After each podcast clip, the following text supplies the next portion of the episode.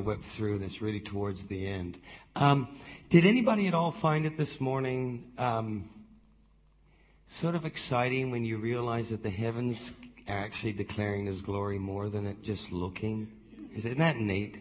Um, and when you bring it all into this beautiful thing of the creation is bowing down and the heavens are declaring his glory and the beauty of even in its broken state. We're in the, we're in the broken version.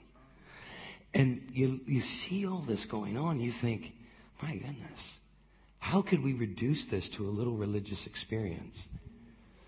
He is teaching us who he is um, through a love model. And if we actually get this, what happened in the early church? Um, it was conquering the Roman Empire without a weapon. And so it's kind of like the power of what changed the course of human history um, wasn't just, you know, smooth talking or money or technology or all these things. What actually changed the course of human history and was delivering the message was love. And he says, I am love. So, so we spend a lifetime, I believe we'll spend an eternity understanding the depth of who he is and his love. Do you, you know? Isn't that cool? Like, you know, like we don't have a capricious God or a God that says, well, you know, maybe, or doesn't hold up to his promises or things like that. We actually are standing on the faith. And if, and if we just continue to keep walking together, I mean, you know, we can get there. As we all grow to the fullness in Him, the more we gather like this, the more we get in discipleship, the more we do these things, the more time you will be spending with Him in you. And do you know, as the fullness of Him grows in each and every one of us, guess who you're spending time with every time you get together for fellowship? Isn't that neat? We actually can get to spend time with Him. And um, so this is a beautiful thing when we come together like this, and we do the, we do the very best that we can. You know, I, I certainly, um, you know, I guess you guys could hear hear um, you know and go through different things a certain way, and I just serve the best I can, and I know you do too, right? We do, we, we're doing, we're kind of sort of working this out, and uh, none of us are perfect, you know, and we don't all know it all or that sort of a thing. So. Um, love each other along the way because we're not going to get it perfect. Um, I'm just going to rush kind of right to the end here. Um, I kind of focused a little bit on what was going on with. Um, it really should work both ends. That's you know you get this fancy technology and it should do it. Um, okay, here we go.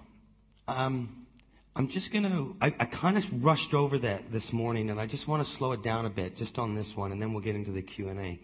But um, had anybody heard of these flat red moons or tetrads or, you know, that were happening this year? Yeah. Um, the, the thing that I want to just slow it down a bit on um, is to let you know that, look, like everything we tend to do, we tend to go to these polar extremes, and you've got people that go, ah, doesn't matter, I don't know what the heck it is, don't care, just is stupid. Right? And they, and they, and they literally don't want to know. Doesn't mean anything, whatever's going on. You know, I've even heard, uh, you know, oh, well, they're not all seen from Jerusalem, therefore they don't count. I'm going, okay, that's an interesting perspective. But what if Israel right now is his people right across the world? Because I'll tell you an interesting phenomenon with these every part of the earth will see one. And it's still his moon. and it's still happening on his appointed times. I think there's a place where we don't have to necessarily go and say, I've got it all worked out, because the other extreme is what? Rapture's happening on every one of them, apparently. So, at what point are we to actually look at this? And I, I think a balanced perspective that He has laid down a groundwork for us to look at things and to understand. On one hand, yes, He's posting something quite serious in the sky. The odds of this are fascinating, especially if you know a little bit of the history behind these. in relationship to even just this past sort of century. In 1948, around the, you know, the state of Israel that was established at that time, there was a warning. And the reason why I say warning is traditionally in, in Hebrew culture, a red moon is known as a sign or a warning. And a solar eclipse was a warning and a sign to the world. Um, if we were to put it in perspective of how God wanted us to look at his wristwatch. Now, here's what's interesting. Um, in 1948, um, Israel was reestablished as a state officially. It actually happened in 47, but the official establishment was 1948. And then there really was an attack against, uh, or wars or battles that they were involved in at that time. What is interesting is that what was occurring over 1949 uh, and 50 was identical to what you're seeing here. 20 years later, is something called the Six Day War. Has anybody heard of the Six Day War? Uh, quite an incredible thing, but the recapture of Jerusalem actually occurred at this time. Now, that is the fulfillment of actual biblical prophecy. So we could establish our own little version of Israel if we wanted. We can try and do all that kind of a thing, but you can't actually fake certain elements of this. You can't fake the heavens, and there are certain prophecies which we need to understand. And again, in 1967, that occurred. Scholars, from the best that we can tell, the one before that, it goes back to the 14th century, and guess what it was? It was the Spanish Inquisition. The one that's happening right now is the eighth time in 2,000 years that's actually occurring on these dates in line with his appointed time. Does it have my attention? Yes. Do I know what to do with that intention? Yes, because no matter what I do with that intention, my intention should always be what? Yeah. Turn to Him. It should bring me to a place of repentance. Now, if I throw the baby out with the bathwater, I could lose perhaps something that's being put there for me to understand something at this time, to be awake. If I decide that I'm going to know exactly what they are and what they mean, I could actually put his word into repute. Good night. Disrepute, sorry. So, so when we do this, when we, when we take things too far, we can misrepresent him. Anybody know what the third commandment is? Yes! We think often, mentioned this before, this is like a swear word, right? But it's actually a statement of ambassadorship, and that's just one of many ways to misrepresent him, right? You know, a hammer can drop on your foot, and yeah, some bad things can come up. But I'm not sure that's really what he's worrying about here in Sinai. I think he's actually going, what are we doing with his truth, his name? What are we really doing with it? Are we going to abuse it and do all sorts of funny games? You know, are we going to throw it out and not care? Or are we actually going to come together and figure this out? Because one thing's for sure, over the next Hebrew year, by the way, this will happen exactly within a 360 day Hebrew calendar year. And the events are quite staggering. There's one up there I don't have, just, which is trumpets. Um, so this pattern is kind of like the bookends of uh, the feasts or the appointed times, which is kind of interesting. Um, so I don't know no one knows, and anyone who claims they know at this point is probably going to lead into a little bit of trouble. To say that it, they don't matter, if you understand the precision of how his plan is playing out, exactly, he knows the beginning from the end. There's no guesswork going on here. It might be a little silly just to be chucking out what we're actually living this next year in the sense of it reminding us of who put them there and why they might be there to go to Him. Is that fair enough? Let's just keep a balanced perspective on it. And so the ones that are screaming here, oh, it's all a bunch of hogwash, and the ones that are screaming here, rapture's happening in every one of them, just, clear the noise. Don't let anybody rob you from going, Father, what do you say? Right? We've got knees.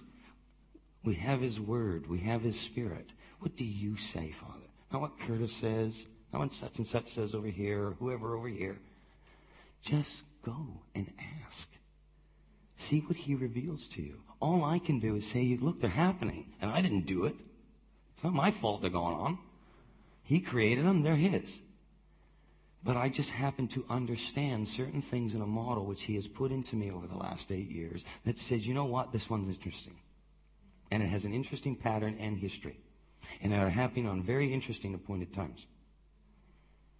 And they involve both the solar and the lunar components, which the Hebrew calendar is a solar lunar calendar. The one we're on, um, I was picking on, poor, um, Pope Gregory this morning, is a lunar based.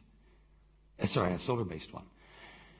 Uh, so, anyway, I just wanted to encourage you as you um, as you sort of look into a bit more of these things and kind of do your own homework and wherever they may lead. There's lots of rubbish out there to discourage you one way or the other. There's also some really good truth out there. And others that are getting it to actually keep you going, okay? So my, my words to you are this, okay? Just keep going you can ask. Ask, and you shall. Yeah. Seek, and you shall. That's for you. It's for me. So if you think that this doesn't matter, then that's fine. Just have an understanding. Have a view that says, okay, I know why. If you think it really does, then that's fine. Have a view that has why, but just fellowship together. If we could all agree on everything at the same time all the time, we'd already kind of be there. but we're going to kind of have to walk this out together in love, eh? Um, so behold the, the line of God, and that's next week, and we're going to have a look next week at um, an appointed time view of the end times, which um, is not often taught. It's the less taught view, at least certainly from an evangelical uh, perspective, and um, so most of you will have never seen or thought of the end times fulfillment actually from the appointed time perspective. What is interesting about it, and what I really want to encourage you, is when I was finally being revealed this and could listen uh, in my heart, um, I realized I didn't have to keep twisting the data.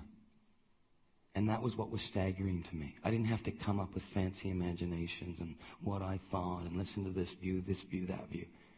It actually falls into an interesting place. And if we know what he did the first time, to the day, to the hour, and there's four more to come, I'd suggest to you that the pattern is saying something pretty serious.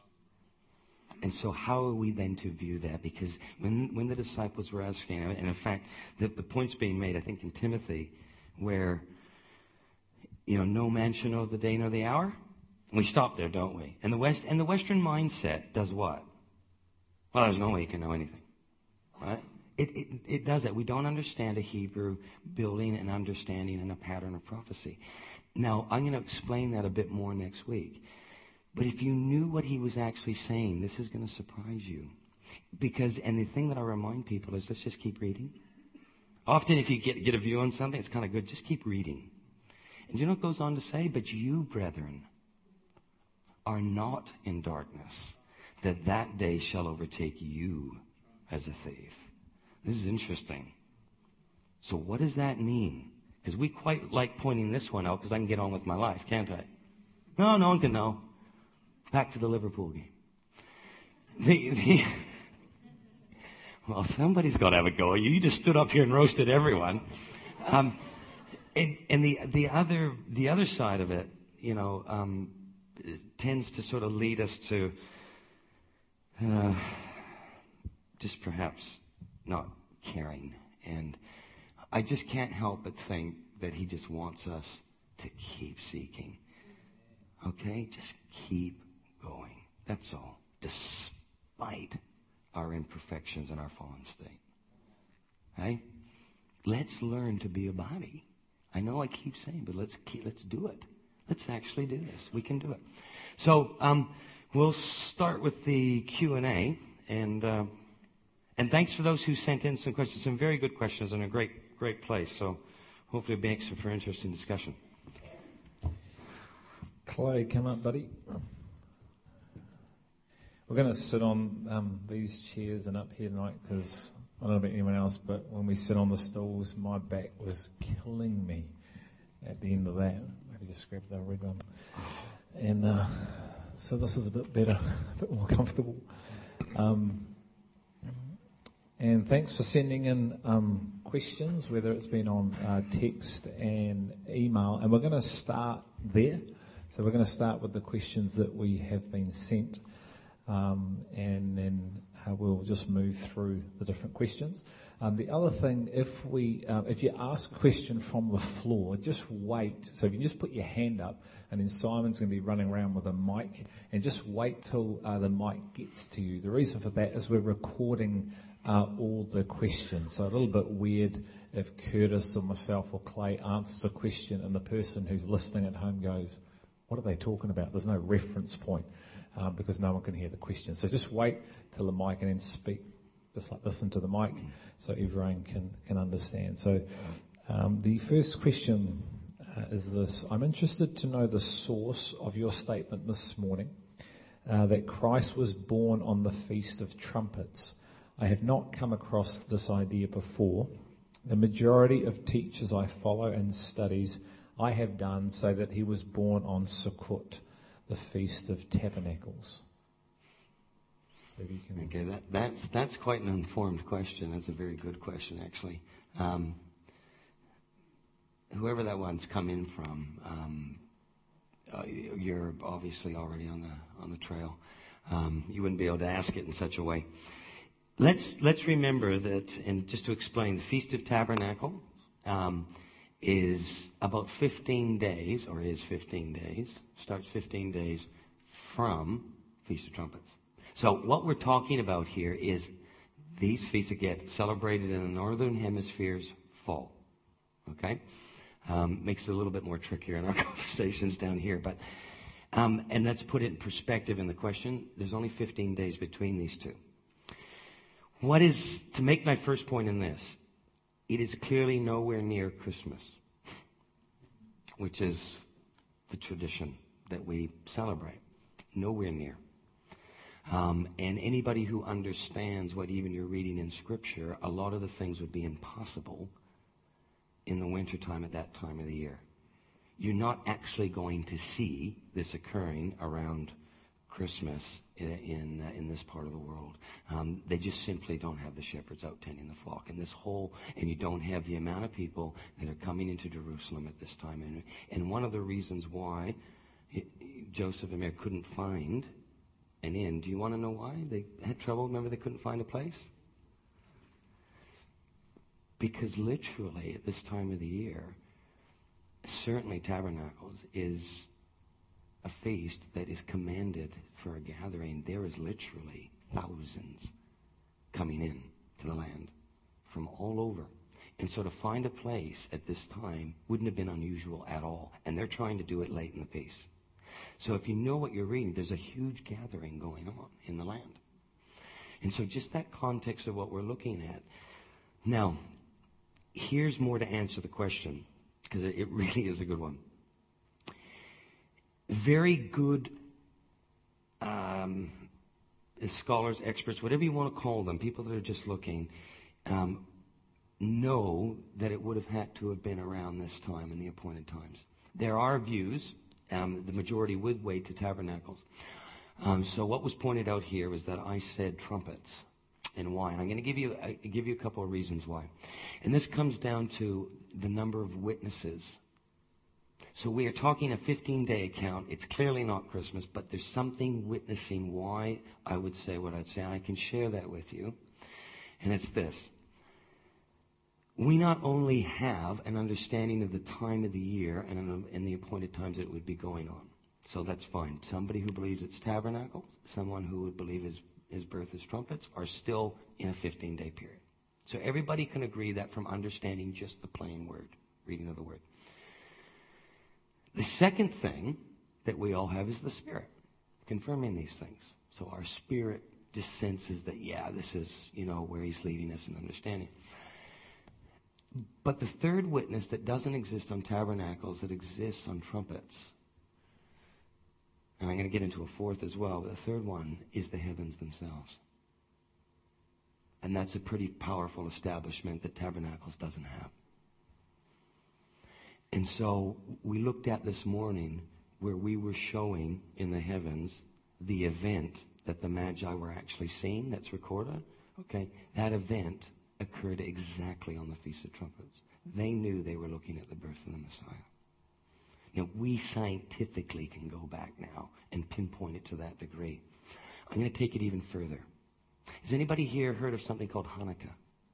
Yep. Hanukkah's really interesting, okay? Because this came about, and, and this is not one of the official appointed times. This is actually a Jewish celebration. But what they're celebrating is the liberation or the freeing of the temple. And what, what had been erected in the temple, and this is almost 200 years before Christ, what was erected in the temple? Does anybody know? Was that? Yeah. Oh, it was actually a statue of Zeus. Yeah. And so in this revolt, they get back, they take it, eventually take this back, and they get rid of this thing and reset up the menorah. Everybody know what the menorah is? The, the seven. And it was symbolizing bringing the light back into the temple. Now, this is interesting. What's the temple today? Anybody know? Great answer. Us. We're the temple.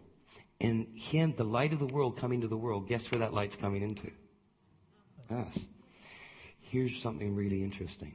Exactly 270 days in that year, if you know what you're looking for, you can go back exactly. 270 days is the period of gestation for human life. Nine months. Exactly 270 days before, on Hanukkah that year, is the eve of Hanukkah. If you go forward nine months, you will get the sign that occurred in the heavens. So, in other words, we have conception being able to be understood here. And you know what's interesting? the light going back into the temple, whose lights? Literally igniting in Mary.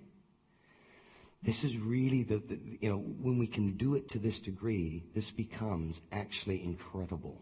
If you get it. Some of you will be sitting here going, I'm not quite following this if he's born on trumpets and you go nine months before, you're on the eve of the very celebration of the light being reestablished back in the temple. To me, I find that interesting. I really do. Let's take it one step further now in the Word. We know that Yeshua honored and celebrated the appointed times of his Father. If not, he couldn't even have been the sinless Lamb. Do you know there's one other thing he stood against a lot of the Jewish Talmud. In fact, in the end, he upset them so much he got put on the cross. Here's the final thing. He actually honored Hanukkah. And a lot of people can't understand why that is. And I believe we're living in the day and age where we're starting to understand, is it possible? Is it just possible he may have been honoring his own conception? So how far can this go if you're God? As far as he wants. Very different discussion, though, isn't it? When we can start to look at these things. So when somebody says, you know, the tabernacle, trumpets argument, look, I respect why somebody would have a trumpet. In fact, it's, it's in the right place. But where I saw it, and I was actually, be honest with you, it was during tabernacles, I was in a tent in my garage. So what kind of an idiot does that? Honoring tabernacle, and I was woken up in the middle of the night, and this was where the Lord showed me, revealed. I'm sharing it with you now. Does He meet us in His appointed times? The, his promise and His word is that He does. So that's the best answer I can give, but I certainly understand the question, and it's a darn good question. So. Um, the person that asked that question, is there any more clarification that you need? Is that Julie? Yeah. Did, did you want to? It's you, Julie. Did you want Hey, just while I'm on that, can can you just for a second, actually, was that your question, Julie? Uh, it's, yeah. Um, Julie, can you just share something that you shared with me? Share it with everyone here. Um, I uh, just want, I went up to um, uh, Curtis earlier and I said uh, that I wanted to thank him for doing this uh, this study because uh, it's. Uh, as um, I've oh gosh, I've been um, studying these things for the last um, couple of years, and um, to be honest, I've gone through a lot of periods where I've really questioned what God has been showing me and revealing to me, because a lot of it does fly in the face of uh, of what you're traditionally taught. And I grew up in the church, and uh, I always felt that there was more that I just didn't couldn't grasp, and, and, no one had the answers that I was looking for. And I always felt like I was in a bit of a, a maze, no one could give me a map to, to, to kind of get closer to God. And I always wanted to get closer. I always knew that there was more, um, but I'd just never be able to find the way to it. And it wasn't until I was on maternity leave and I started getting into studying these things and the Hebraic uh, perspective that God just started revealing all these things to me. And, and it started off being a knowledge thing because I'm, I'm, big on knowledge.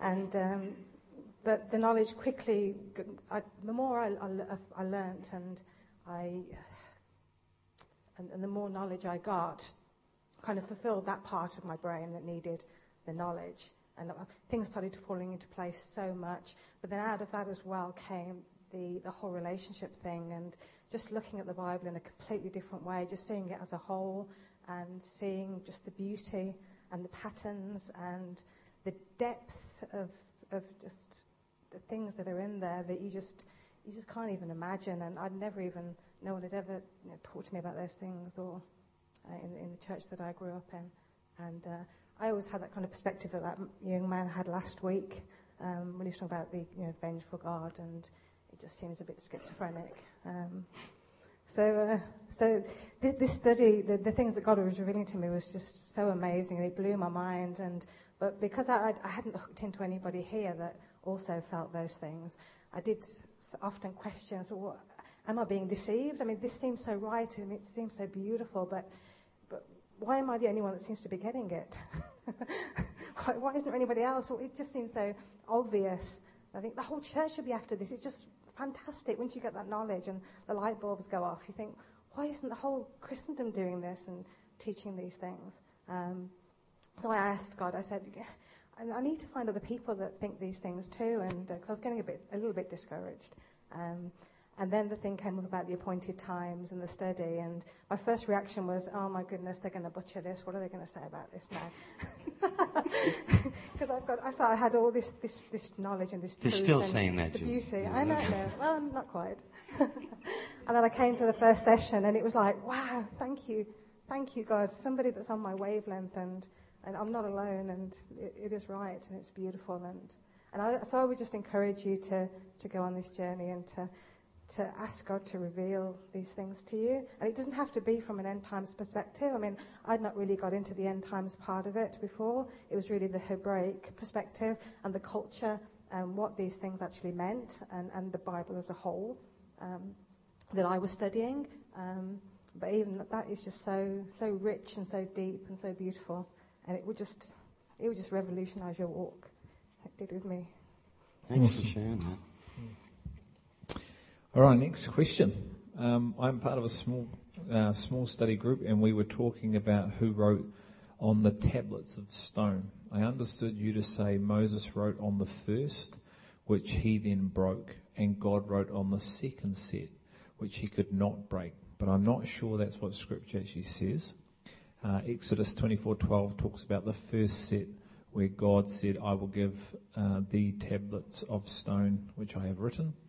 And Exodus 34 verse 1 talks about the second set where God said, uh, He thee two table of stone like unto the first, and I will write upon these uh, tablets. But then in Exodus 34:27, the Lord said unto Moses, Write thou these words. So that verse 28, and he wrote upon the tablets the words of the covenant. I am confused. um, I guess please help and share some understanding. Well, that makes two of us because I obviously didn't make it clear, and I have to apologize for this last week. Um, I inserted um, uh, Moses dealing with the camp between the sets of tablets, and uh, That's just flat out a mistake or wrong. If I did put it across in that way, but I'm sure I did. Um, so first thing, we've got to put that right. Moses gave the understanding to them first. Then he went up, and it is very clear in Scripture that God etched the tablets. When he came down, he smashed the tablets because of what he was witnessing. Literally. And then 3,000 and the point I was trying to make last week was that what was delivered to the people that had come out of Egypt first, before those 3,000 were taken, and this was the point I was more trying to make, I just didn't give the clarity to it that I should have, and I, I, I beg your uh, forgiveness for that. But the real point is, is that they were, they were shown and understood the truth, and that's the key thing here. So what I'm saying is the 3,000, when he was saying who is for, they had an understanding of what their relationship was going to be like with the truth of Yahovah or God. So um, I just just want to make that clear. Now, in the confusion bit that even gets more, so I threw a spanner in the works, and now we take it one step further. The actual English translation, okay, there is a contradiction in Scripture, and it actually is real and it exists. And, and a lot of scholars have, have agonized over this because they're looking at it, and there is mistranslation. It appears that Scripture is contradicting itself. There is actually a problem with the English. What we, what I would say is this: if if we do a proper Hebrew study on it, my position has been that the second the the, uh, the second time the tablets were etched was also the hand of God that there are two scriptures in the English where there's a lot of interesting translations going on.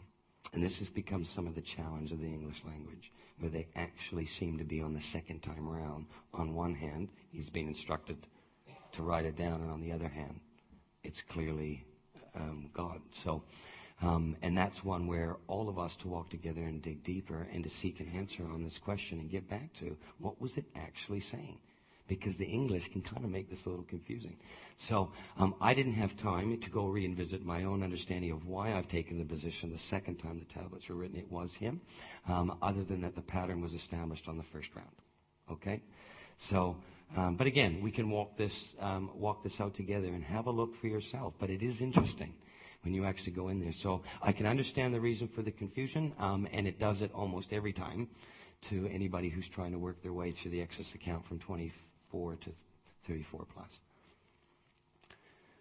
Um, I'll just ask the question again. If the person is here tonight that asks the question, is there uh, more clarity you need, or is there another question you'd like to ask from the answer that was just given? Happy? Okay.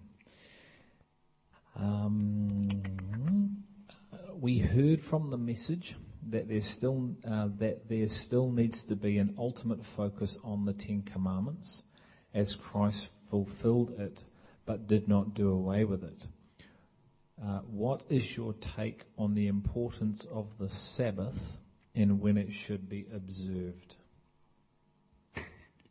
Man, you, these are easy ones, eh? Um, okay, that again, excellent question. Um, first of all, if I gave the impression that the focus were the commandments and not the giver of it, I apologize if I did that.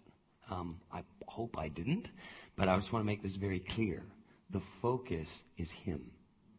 The outcome is something that is written on our hearts. Okay?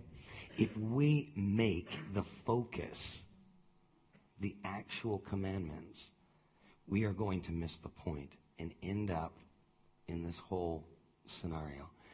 If we make the focus Him and we get to know and have that relationship with Him, we could experience a transformation that could even put something onto our hearts, which is the whole game. So if I gave that position, again, I seek your forgiveness, okay? Uh, I really, really wouldn't do that on purpose. Where did the question? What is your take on the importance of the Sabbath and when it should be observed? Okay, well, first point is is that my take on the Sabbath is irrelevant. It's his take on the Sabbath that matters. Can we agree with that? Um, does everybody know that the Sabbath was made for who? You. Yeah. Um, for those who don't want to uphold it, that's fine. Enjoy your seven day work week. Um, I'll take my Sabbath. Um, is it a part of those? Yes, absolutely. So it's there. Is it something that'll be written on our heart? Yes, it's for us. Um, however, and if you do your homework, and I'm, I don't want to sound like I'm picking on the poor Catholics because actually there's a lot of beautiful Catholics that I know that are seeking, you know, Him with all that they can at this time too. Okay, so this isn't about bashing any particular thing, right? Um, however, because of the way the establishment and how it worked at the time, um, and it's clearly written, and they admit it to this day, they literally changed the Sabbath, um, which was actually from Babylon at that time. So when you think of the calendar Saturday, it's actually Saturn Day. You actually need to know what that is in the calendar. And there's Moon Day. And if you understand what you're looking at, but we can't get into all of that tonight. But what I can tell you is that the um, it was changed from what we think of as Saturday, and that's you can go clearly go do your homework on and go look for yourself. It's clearly admitted today. Um, was the early church celebrating it and the Sabbath? They understood the Sabbath as what we think of today as Saturday. Yes, um, and that is not a conjecture. That's just fact. If you go and do your homework, why it got changed, it's a whole other discussion and we can get into some different areas there. But what I do know is this much. The Sabbath was a gift to me. It's a part of what will be written on my heart. It would be indeed a lot of the reasons why you would gather Sabbath to come together. So this whole thing has been given to us. Um, you know, I think if he put it into the marriage contract, that'll eventually be written on our hearts. I'd, I'd say that's still a pretty big deal today. That, that one, that one's special to me, um, and not because it's part of the Ten Commandments, but that one was established first, and it, I mean, he said that you know it was given for us, but he himself took Sabbath, uh, and he made it holy. So it's uh, it's it's even beyond law. It's him. Uh, and when you, when you think about, you know, certainly, you know, Romans, how, you know, this, the law is on our hearts. Uh, who here um, feels pretty uh, uh, passionate about having a day off each week? Anyone not really into that concept? That one, we fight for that, and there are labour laws to make sure, enshrined in the, the code of society, that we will have a day off. That one is special to us. We know that we shouldn't kill. We know we shouldn't steal. And something within us tells us that we should have a day off. Um, so, yeah. Um, well, you can get legalistic about a Sabbath and, and, how you practice it and what you can and can't do. But, um, yeah, th- that one was special to the Lord and that He Himself took rest. And uh, so, yeah, we should honour Him and I think doing the same thing. Yeah. yeah. Amen. He could have had two. That would have been nice. Some people take more than two. um, once again, I mean, there was um, there's a list of questions sent by the same person, so I just wanted to um, ask: Is the person that asked that question is that if you are here? it's, a, um, it's a group of people. It's a group of people. Yeah. Okay, cool. Um, all right, another question: What is the relevance of the groom, Christ, dying? so that we can remarry him again? That's an interesting question. Well, I thought this would get deeper as we go along, but everybody just wants to get into it, um, which is fantastic. Um, uh, first things first, um, the the betrothal. Or anybody remember me speaking about the betrothal of the condition? You know that the actual. Okay, and I was trying to say to you that the, um, the Western mindset, the closest we can get in our Western mindset before marriage is what? Engagement.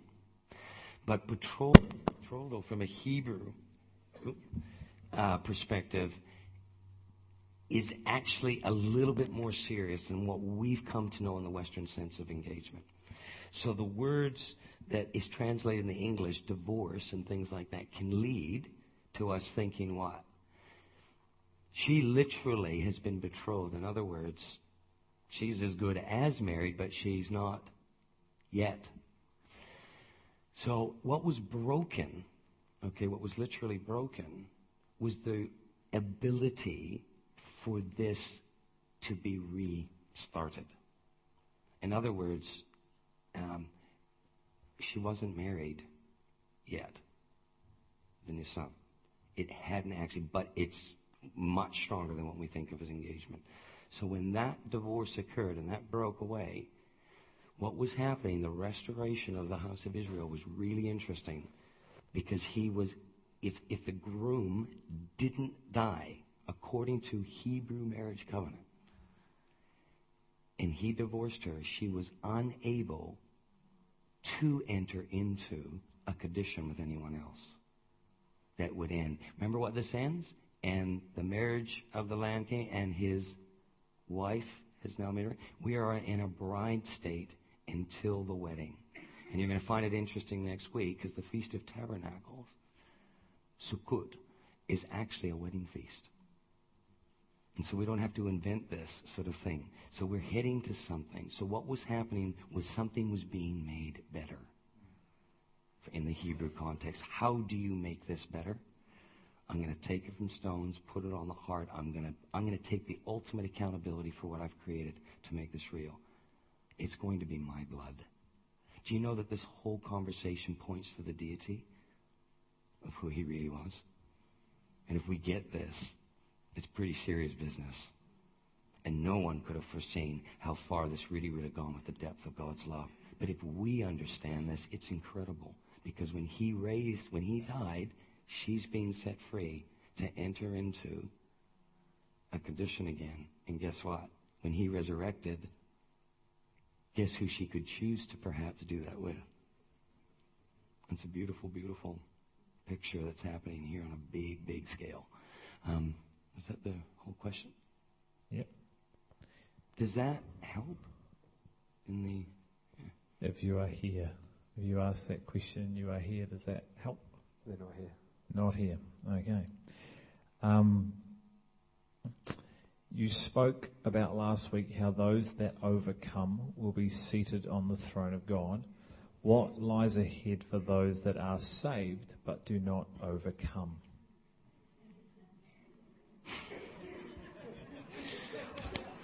I got to go to the toilet. Um, wow. Okay. Um, where it's mentioned on the throne is Revelation three twenty one. Am I right on that? Um, somewhere around there. Um, he will grant to those who overcome to sit with me on the throne. This was given to actually the worst of the bunch in the report card to the church, um, to his people, which is Laodicea. And many believe that we're in the Laodicean age now. So we're in the lukewarm camp where we're not, we're struggling to get this right. Um, but there's a promise to that camp at the end days. The Spirit will pour out and the intimate knowledge will come about. And I, we perhaps are actually living this. This is what's really kind of cool about what's going on right now. But w- one of the things that, um, that I would say in that is that the whole seven churches are each given a promise at the end of them. You notice that? And that promise is actually to each of the overcomers. And if you actually read, I, I would, you know, just encourage you to do this. If you read the beginning of Revelation, which is the revelation of Him, if you read the promises to His whole body, the seven churches, if you look at those and just pull them out, have a look at what the bride has promised when you just read them one after another. And so we, our focus wants to be, to be on being the overcomer, doesn't it? Not necessarily what happens if we're not. Because it's kind of like almost a defeated position almost. You know, it's like, okay, well, I'm not going to get there. Um, you know, I don't know who ultimately gets there and who doesn't because es- essentially in the Hebrew model, the bride is pulled from the people. So is the bride the church? Yes. Is all of the church the bride from a Hebrew perspective? Now, this is interesting, and from a scriptural perspective, there's a lot of things for us to look at. That can be quite shocking for some people. But this is not a salvation issue, this is an overcoming issue. And his blood is not on the stand because of our choices in the sense of what we do with the blood that bought us. But, but how he judges it. Does everybody know here that we will stand at the judgment seat of Messiah? This isn't the great white throne judgment. We're standing in front of the one who bought us. It's called the groom. It's pretty interesting. So what's he judging and why? What selection process is being made? I conjecture the bride's being selected at the judgment seat of Messiah. And so my hope is this. I want to focus on being an overcomer, and I'd like to walk with other people who know how serious that is. So you can help me because I, I need a little bit of help. And I'm not just saying that. I need people to walk with me to go, Curtis, keep going. Curtis, do, you know, what are you doing here, man? What's going on here? Okay? And if we do this together, let's be a body of overcomers. Now, there's some interesting discussions around those who don't make the overcoming position. There's some good news and bad news in that discussion. It's really fascinating, and we can learn about this through understanding what the processes were in the temple that was laid out in the Tanakh or the Old Testament. And there's some really neat things in there for us to understand. But ho- all hope's not lost, even in that position. But there is something that is being given as a really incredible and beautiful invite. And I know this, whether you want to argue that all of the church is the bride or on part of it or, you know, what's overcoming mean, what it does, and we can all have our opinions, I know this much. If we stay focused on Him, stay focused on overcoming, you know, hopefully then that's not some questions I've got to worry about later on. so let's just help each other finish the race. How's that sound? And this is what Paul was encouraging us to do. Because we can get into some interesting discussions. Sometimes don't breed some good fruit at times. I don't know if you want, do you want to add anything to that at all? From a, from a general sense? He was, he really. okay, yeah. I, um, I've wrestled with this and the teaching that, that I've heard on the, on the overcomers and those who don't overcome and the outer darkness. I have, I've struggled with that. But it, whichever way I look at it, the, um, for me, the outcome is the same. For me, it's irrelevant. Uh, it's, it's not about getting a ticket into heaven. It is about coming to know God and know everything you can in Him. It's about relationship. If your focus is getting into, into a different realm, you're missing the boat on what it's all about. So for me, what happens to those who don't overcome, it's irrelevant because that's not what it's about. Uh, what, what God told Abraham is that he himself was the prize. And that's what we, we've got to focus on. So is it possible that there is um, some kind of lesser eternity, some lesser glory, um, lesser treasure for those who don't seek Him with everything? Maybe. There's scripture that would suggest so. I'm, I'm not convinced about it fully, but what I know is that's not our purpose. That's not what our focus needs to be. So if we press into Him, we will, we will receive everything He's promised. That's what we need to be focused on. So for me, maybe it's true, maybe it's not. I don't care. That's it. Let's focus on what is holy, what is pure, what is good. Let's keep our eyes on. Let, remember, don't hit the telephone poles. Right? We want to, you know, hit the mark. You know, and that's what sin means, missing the mark. We want to hit the mark. So let's let's keep focused on the mark, which is Him, right? Actually, I want to add one more thing. Looking into this has changed the, um, my approach to uh, to evangelism. And actually, some of this came out in the um, in the furnace uh, modules on this. My uh, my approach, the paradigm I'd worked to, it was all about getting the golden tic- ticket into heaven. And I don't know where I got that because, well, I know where I got it from, but it, but it wasn't actually just from reading the scriptures. What, what Christ emphasized so much and what he modeled with his disciples was discipleship. And what, what I preached, though, and what I equipped young people for, and what I, what I what I proclaimed in, in, gospel rallies was just about getting people to say a prayer, believe these things, say the prayer, and then you're set. And so I perpetuated this kind of model where what we see in Scripture and what Jesus modeled was um, bringing people into relationship with Him, discipling, walking with people. And I'm um, very encouraged to see that that is, that is what we've been pursuing here uh, rather than just a let's get people to sign this. Let's get them to say this prayer, raise their hand, come to the front, and bang, we nailed it. God will be so pleased with us. Oh, Pardon the pun. Yeah. so, um, yeah. Uh, I'm I'm with you, Clay, on that, and that's and it's well said that, you know, we um, and I, I'm not sure how many of us that have really tried to serve the Lord in the past, or for how long we have, who wouldn't actually be guilty of, you know, um, I'm certainly can really bear with you on that one. Awesome. Um, taking a look at the Hebrew model of marriage, who is the father of the bride negotiating the price to be paid for the betrothal? Is it Satan?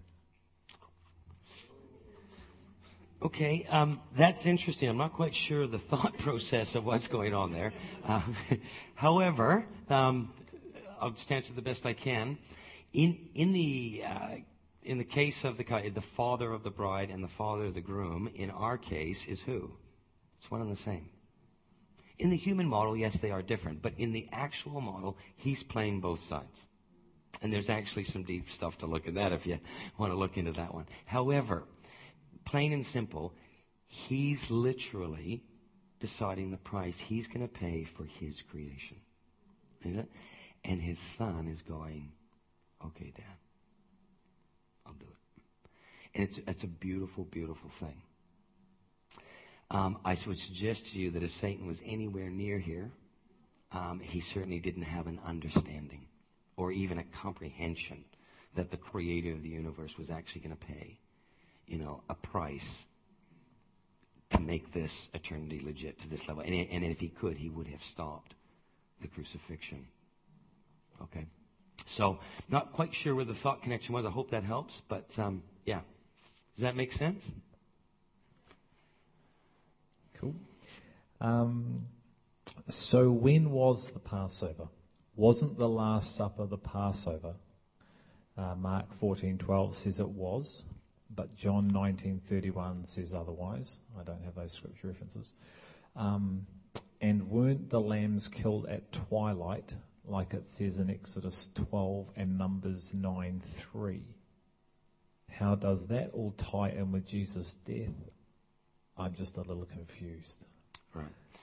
Um, yeah, and, and look, I tell you what, these discussions are going on. Again, another good question um, to understanding what was actually happening. We were discussing it. Uh, a number of us this afternoon. And it really is a worthy type of discussion when you try and understand it from a fulfillment of the appointed times. If I can put it just as simple as this, okay? This was occurring on the eve when this discussion is happening for them. And so, when did we say that the Hebrew day starts? Yeah. And so you you have something occurring right at a time. Now this is where it gets interesting. These guys were anxious by this stage. Because guess what? They start slaughtering these lambs roughly around 12 o'clock the next day, after this is sort of rolling into this, okay? So this preparation time or preparing for the Passover was like, we're in trouble. And he's, they're actually anxious. Where's the lamb? See, we, we look at it and go, he is the lamb. Again, we have the luxury of what? Hindsight. Did they? No. You see, they didn't realize they were being, being led to go through this time with him right into Gethsemane. So there's an incredible thing being fulfilled. And as that actually occurred, okay, this, this anxiousness and everything else, he's actually changing the game. They're going, we don't have time to do this thing.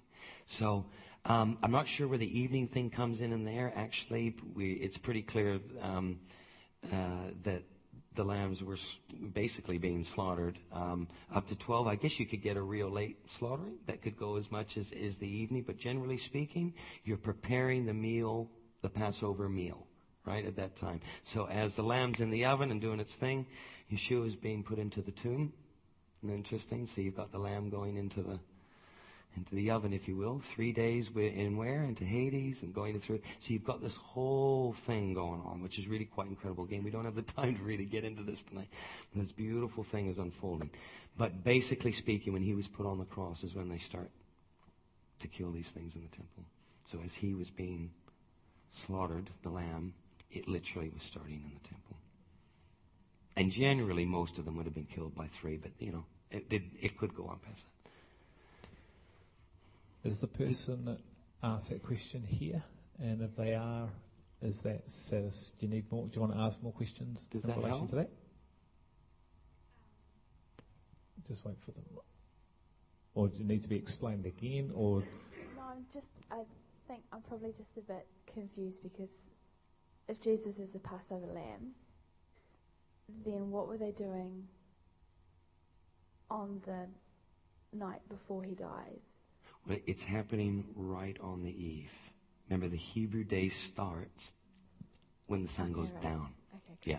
You, yeah, it's kind of like think of it like uh, the the first day of the Christmas season, or you know, however you can try and relate to it. It's literally the um, flowing in to what we would think of as Christmas Day, but for us, it's sun up, isn't it? So it, it's all, yeah.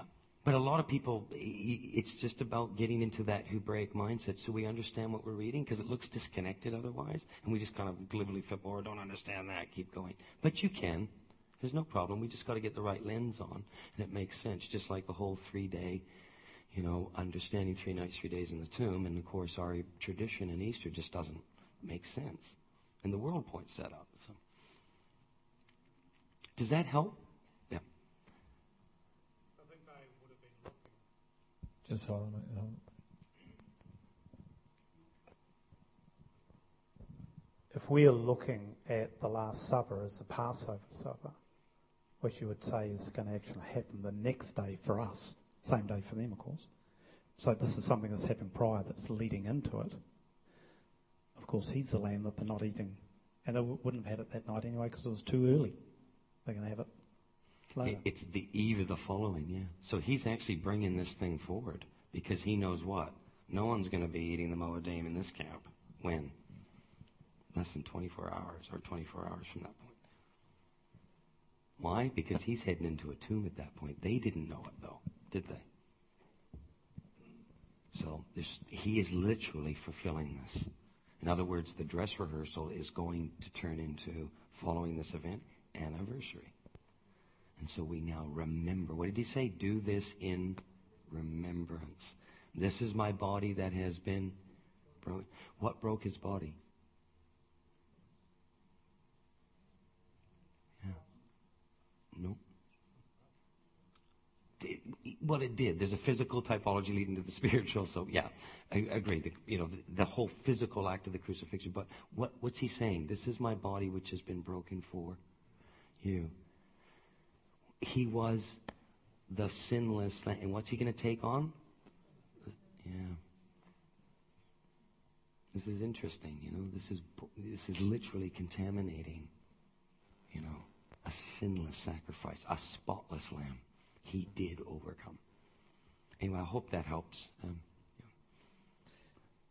this is the last question from questions we've been sent in, and I think when we mention this, you might be talking about this next week. But um, from your message today, understanding that the enemy sought authority to test Job from God, and that God is ultimately in control. Why does bad stuff, example, mark of the beast, food storage, etc., have to happen during end times? Okay. Well, um, first of all, um, what was the bit at Job there at the beginning? Uh, from your message today, understanding that the enemy sought authority to test Job. Okay, I just, God. I just clarify that. Um, God was the one who offered up Job. Okay? When that offer up was happening, then who was laying down the rules? God was. In fact, he said, you can do, you can do this, but you will not take his life. So he's literally setting the, the platform here. But let's just be very, very careful. He's not coming to God saying, I want Job. It's literally God offering Job up. Have you thought about my servant Job? Where have you been wandering to and fro the earth? He's literally going. Have you thought about him? That's why I say be careful, you know, because his title was right there. He was righteous in the Father's eyes, wasn't he? And we'd all like to be righteous in the Father's eyes, wouldn't we? Interesting, what he does was something that's considered righteous. So, you know, this is interesting. So you mean he can actually allow us to experience a test? Yes. Now, he may not be the tempter. We know the enemy is the tempter, right? The adversary. But he can allow the test. And what would be the purpose of that test? So when we're looking at something like, I guess the things that would be mentioned in something we call the Great Tribulation, Yeah. What what would be the point right now? Anybody who's gone through any serious form of refiner's fire in their life, did it did it um, uh, did you experience a growing and a maturing in that, or did you experience becoming dumber and sillier? You know, it, what actually happened? Okay, so there, there's something coming. Okay, that's going to be happening on a big scale. And there's lots of interesting things going on. You know, you know, people say, "Oh, well, you know, why would God do this to His bride and beat her up before His return and all that kind of a thing?" Um, and to be quite honest with you, it just it starts to get into a place where actually it's not healthy with how we're viewing this. If that's the case, then would anybody here think the disciple is the bride? The disciples would be the bride? Yeah. Um, he, he better apologize to them because I can tell you how their lives finished up. So he's beating them up. So he's got an apology there. How about those that are dying right now as we speak in the Middle East, in China, and in different places of the world that are experiencing persecution? See, we enjoy the luxury of a Western perspective in our doctrine. Okay? And we have to be careful of this and we hear statements that kind of sound, yeah, why would he beat up his bride? Why, you know, we hear this kind of thing and it kind of fits in with our doctrine. But what does it actually say? And I'm going to challenge you to think about some things because we're going to look at this seriously next week and just extend off in the conversation. But here's the things I want you to think about.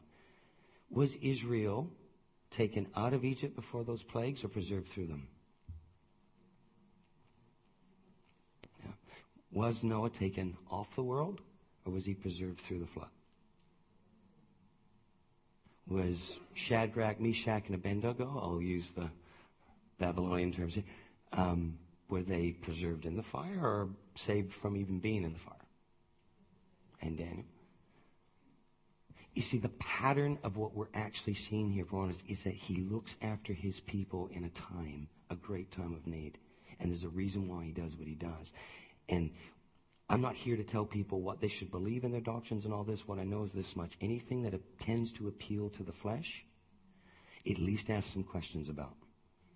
Because I'm not sure if we're going to get I'm eating popcorn watching the rugby game ticket. It is a luxury we enjoy in the West at this time.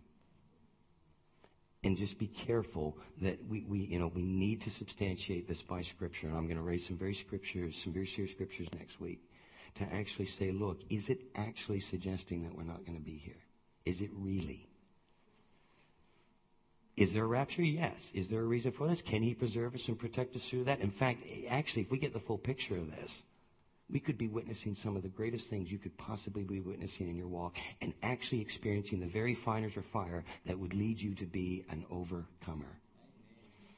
And we all agree before this question, and it's a good question, we want to be an overcomer. Why would I remove myself from the very processes that refine me that I would become one? Is it possible one of the biggest blessings we're about to see? If we are a Laodicean church, if we don't have it all, if we maybe need some refining, is it possible that this is actually a great blessing? And the way this has been taught is actually more the issue. And perhaps we're not looking at this the way we should. Just for the record, okay? Just because I know this is going to be taking some people and going, but I once entertained the belief in a pre, what's called a pre-tribulation rapture. And we're going to speak about this next week. By the way, if you take a true, honest, appointed time perspective, it does not line up.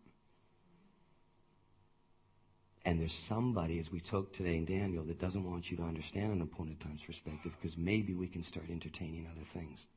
when you start to understand it, it's harder and harder to fit some of these doctrines we've been taught. Anyway. I think um, it makes sense in my head right now, so hopefully it's going to make sense as it comes out my mouth. But um, to a, a, lesser degree, if you think of a of a natural parent and their child, and how a natural parent will allow their children to go through certain things to grow and mature them. If the child, if the parent does everything for the child, it never grows up. And so there are certain things that you allow things to happen, but you're always there to, to, to see over and view over and in the need of intervene into. And I believe that's how that God gives us that picture for us to understand us and Him in our own maturing process.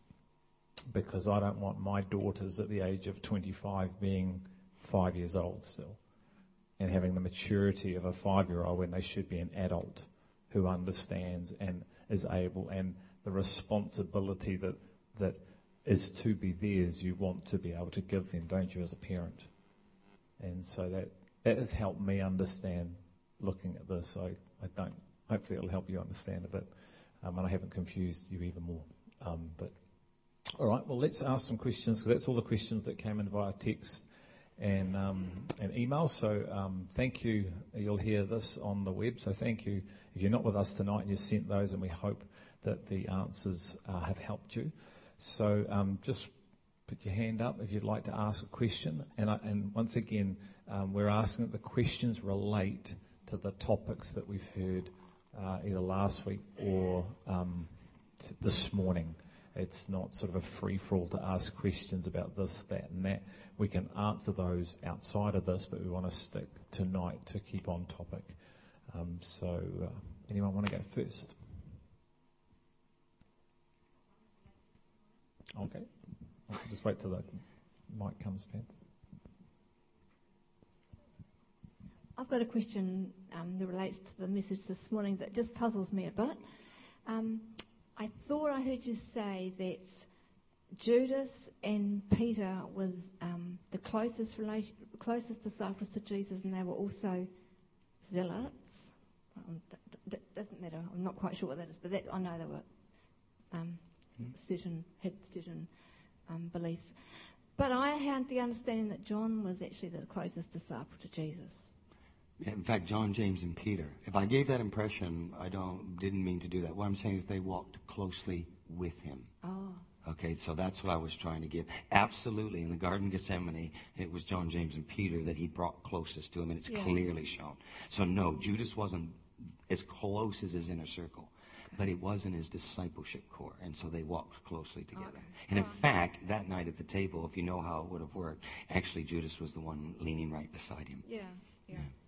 Yeah, but that, yeah, it's sorry if I, if I gave that impression. That's yeah. That actually that um, did remind me of a question I had at the time. Um, was I right in hearing um, that uh, Judas and Peter were zealots, as in part of the political party looking to overthrow the government? Yeah, no, that's a good question. Um, there's a number, there's a, there's a way to view as to how deep that in political involvement was to, were they a sect of it, all that. And there's differently scholar views on this. What we do know is what we can glean is what their understanding of a coming Messiah was. So to how deep it went with Peter and, you know, there is, that's just a, a study on itself. And there are a number of people that tend to go certain ways. What we do know is they both were very, very convinced that the coming of Messiah was literally to deal with Rome. That's a good question. To deal with Rome. And it wasn't as a suffering servant. Yeah. Yeah, it was a militant type view, so, but there is, yeah. Ma- makes sense that, um, well, that would line up with the fact that Peter is in the garden with a sword. Um, what's a fisherman need with a sword? What does a disciple of Christ need a sword? But if he had those leanings in there, yeah, it makes sense. coming back to the Sabbath day, the explanation that I've had that we change from Saturday to Sunday is because now, in the time of grace, we start off with Christ to live the life where in the past they came to God to deal with their sin. Could you like to comment on that? Um, again, the, the heart of the matter is, is the Sabbath and resting in Him. He is our Sabbath, so it's literally He's fulfilling this. So, but we don't want to lose the heart of that position. Um, first fruits is, you know, literally it was what we call Sunday, um, and became the gathering.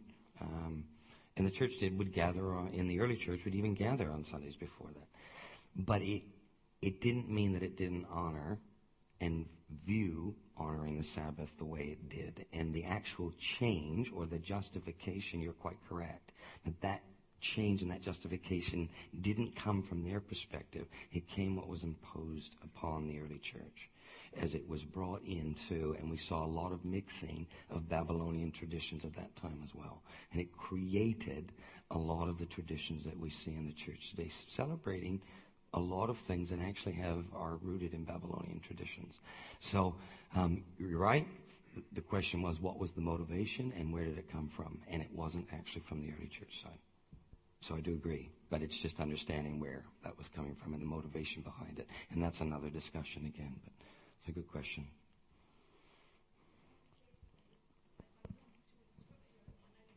Just hold on. Can I just add to that that I'm not sure where the scripture is, but clearly in Acts it says the, the disciples gathered on the first day of the week. I'm not. That's just. Okay. Yeah, it, yeah. But we've just we've had some interesting things happening along the way. So I have one small, untricky question. Um, Ecclesia, who are they, and how do they know? Um, and what does it sound like to be called out? so far. Um, I, I, think, you know what I'd look at? This is just, look, I'm just giving you the best I can from, from my, I don't know what the other boys are going to say, so I'll let them answer this too. But for me, it's not so much what it sounds like, it starts to become more what it looks and sounds like. We, we tend to, um, his way, His truth, His life. So what would that look like? Does it look like how I define it or does it look like how He defines it? And all I know is this, is I'm looking more the way He asked me to and I'm looking more at what His plain truth is saying and I'm living this out, you know, in the way He's done. I'm noticing that a lot of the things that I struggled or pretended to have transformation on or wanted transformation on or whatever, even subtle things of the heart which no one would even know, is interesting how it's starting to transform. And I can't claim how this all works. What I do know is this. His way brings life, and not everything we're seeing in the ecclesia of the body is bringing life. So I just kind of want to be seeking what is His, and let's let's go for that because I believe that He's going to reveal it. He'll continue to reveal it. And so will we get this long along the way, or we learn, or whatever it is? He's, you know, let's just go for it. It's a great question. I don't know how much more to answer it. I mean, you know. Um, for, I think one of the questions might have been, how do you know? Um, do you mean how do you know if you are part of? And I and I think um, and I think it's it'll be similar to how I answered this last week. Is that you'll find yourself modelling what he modelled. So you'll find yourself loving um, in a way that you haven't been able to before, and you'll find yourself in situations that you've never been in, and uh, being challenged in ways that you've never been challenged before, and um, loving when love isn't necessarily deserved, or you can even be the brunt of you're being persecuted, and God's asking you, "Will you love?" Um, a little bit like Stephen uh, to the ult- the ultimate, but you can bring that right down to the smallest offence. Um, so I think it's you'll if you're honest with yourself and you look at yourself and over a period of, of months and years, are you changing? Um, do you find yourself involved in all areas of his life?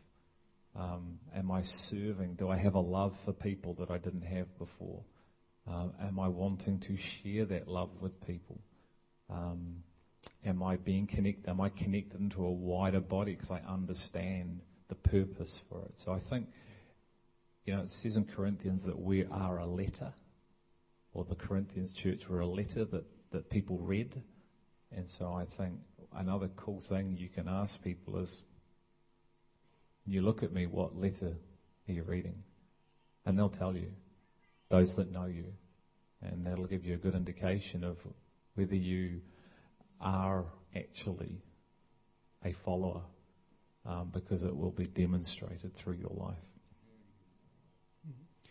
I find when you read through the letters that Paul wrote to the churches, he, uh, he'll often in his introduction, as he addresses the church, he'll describe what the church looks like. So he'll talk about those who've been called out. He'll talk about those who have been sanctified by his name. So you could add up all those things and get a pretty good description. And there's another one um, in Corinthians, um, uh, which I've always grabbed hold of in uh, Corinthians, 1 Corinthians 11, 18. In the first uh, place, I hear that when you come together as a church, and uh, you could you could skip that by missing the fact that the coming together is crucial to actually making your church. And the writer of Hebrews emphasises this as well. You know, encourages us not to give up meeting together as some are in the habit of doing. But we've, um, as we see the day approaching, we should do it more and more. Um, I, I, believe that you can you can be saved uh, off on, in the wilderness with the Lord, but to actually be part of the church, to be part of the body of Christ, you can't do that on your own. It's not just you and Him. It has to be in community, and that was His plan from the very start. And I've preached this a number of times from the very beginning. Adam was not good until until there was community, until Eve was created, and together in community, made in His image, they were good. In fact, it says they were made in his image, as if Adam on his own wasn't a true reflection of the community that we know God to be. So, yeah, for me, church community is non negotiable. That's all I have to say about that, Ingrid.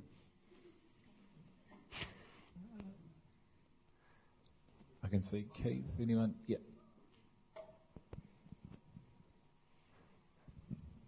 So, can you um, make a distinction between the um, the church, the body of Christ, and Israel?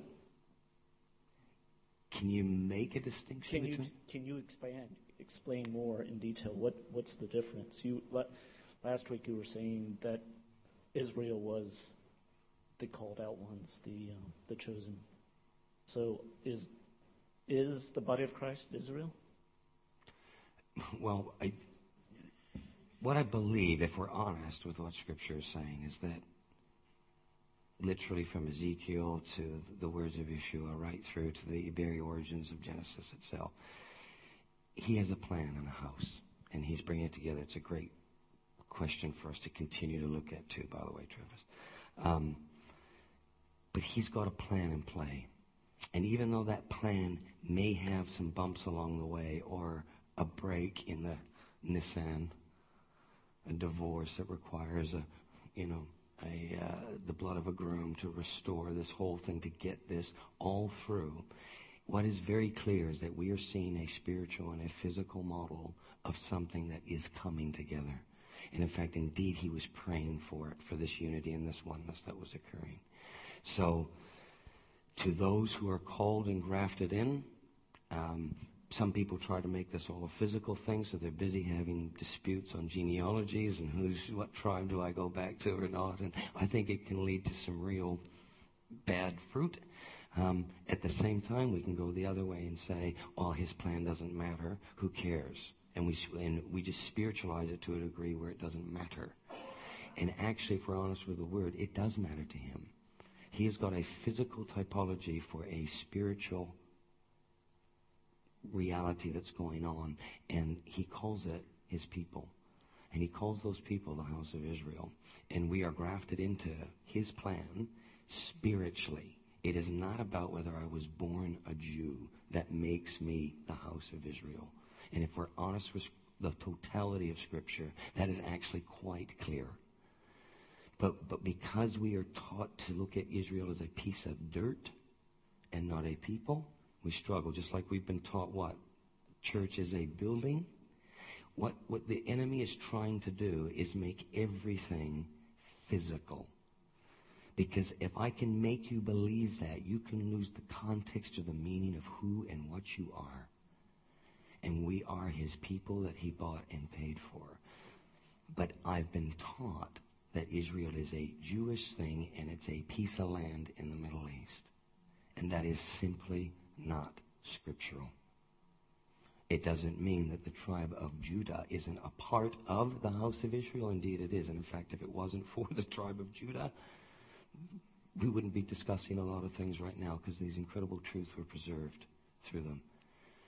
And I am for the Jewish people. I want this to be very clear tonight. I am for the Jewish people.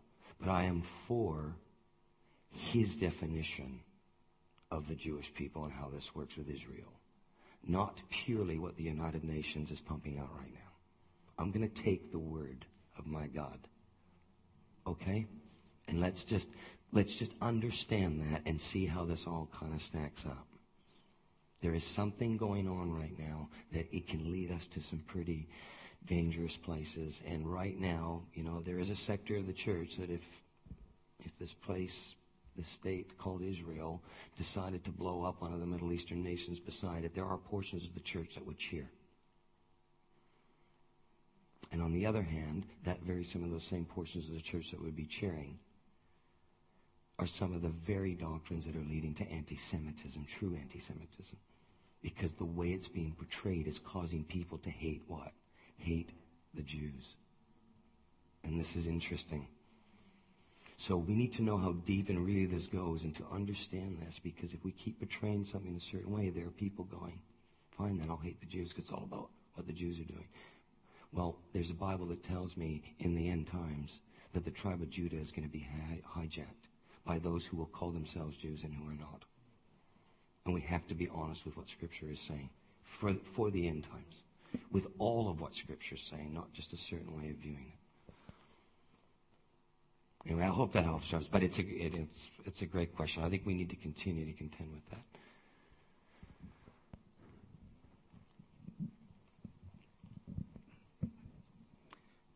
Do you know why the overcomers in heaven will be given a harp?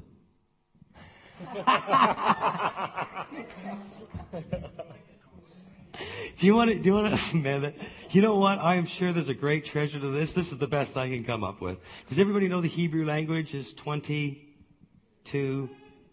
Good. 22 letters. Do you know how many har- strings are on the harp? Do you know that everyone's name in here plays a song in Hebrew? And if you were given a new name, which he's going to write, these sorts of things, isn't it interesting? You could actually have a song to his bride. This serenade, you know, it, it, the beauty of this could be strong. I actually think that's a great question. You know what? I even think about things like that. That's why I'm answering this. Yeah. Oh, you make harps. Wow. Okay. So I, I think it, yeah, I honestly think there is something special in this. And I think she's also given a name. And we know that the Hebrew letter, the Hebrew alphabet is 22. And I don't think it's a coincidence. I think there's a song for our names. Yeah. It's quite romantic, actually. so it's um, a great question. Keith, I'm going to look and have a look. See, made by yeah, that's right. Keith Harrison Campbell. 2014. Can I have mine now? I'm going to say, he was in my life group, Lord. He was in my life group. All right, last question and we'll wrap the night. Um, hey, I just noticed that a lot of the end time teachers and stuff, they kind of um, explore the concept of uh, one world government. And um, I find it really hard, if you agree with that, to um, look through scripture and clearly see that it says that, because that's what all of the big end time um, teachers and stuff always talk about that there's going to be a one world government and all this kind of, yeah. Yeah, yeah. There's a there's a number of things assumed right through, um, and there's good reason too. I mean, I, you know, let, us be honest. A little bit of leaven leavens the whole lump. Just because one area takes certain views doesn't mean it's all truth, right? A glass of water with poison in it's not going to not going to work on you if you're just looking at the poison, is it? In fact, a little bit of poison in a glass of water, you can drink that water and at first it's quenching, isn't it? But eventually you die.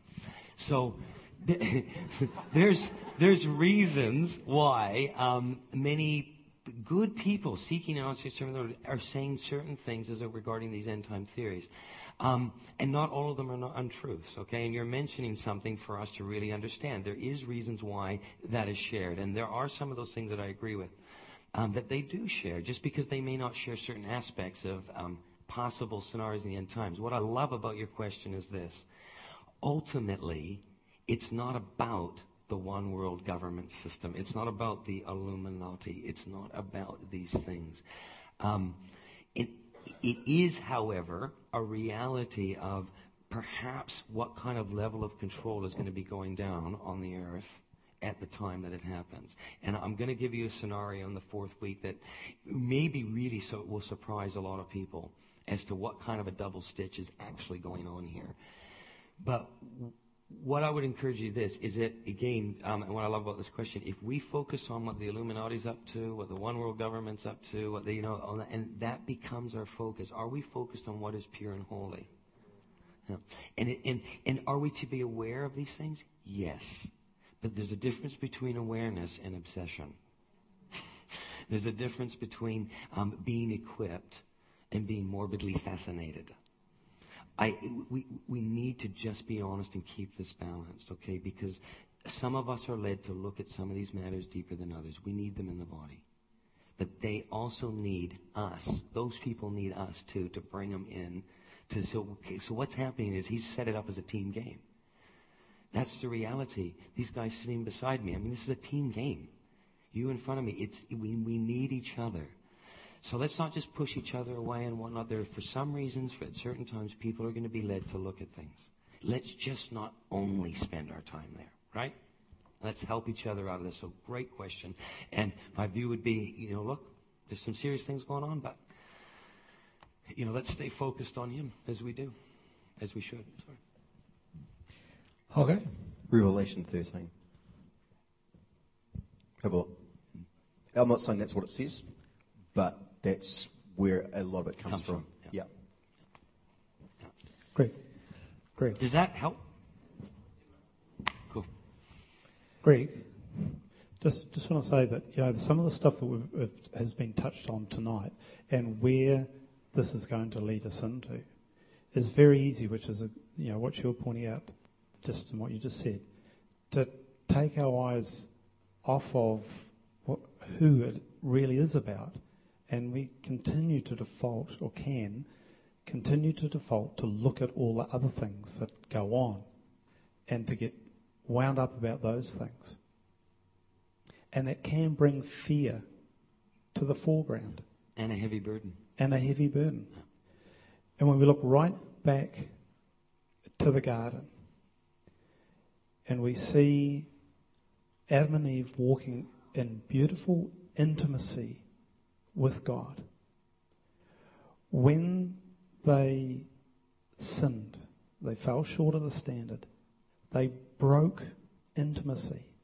And what does it tell us is the first thing that he responded with? As God reached out in love to say, Where are you? Adam says, I was afraid and I hid. And fear suddenly becomes the thing that starts to drive instead of the intimacy and the love.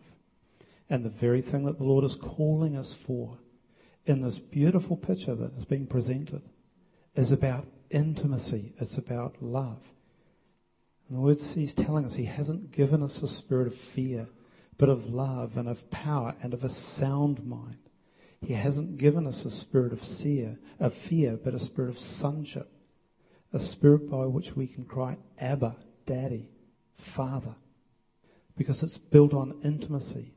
And as we grow in this intimacy, as we walk in love, love with Him expressed one to another, is that love, you know, as, as the message has been coming, is that love for one for another that the world is going to see, that the world is going to look for in times like this.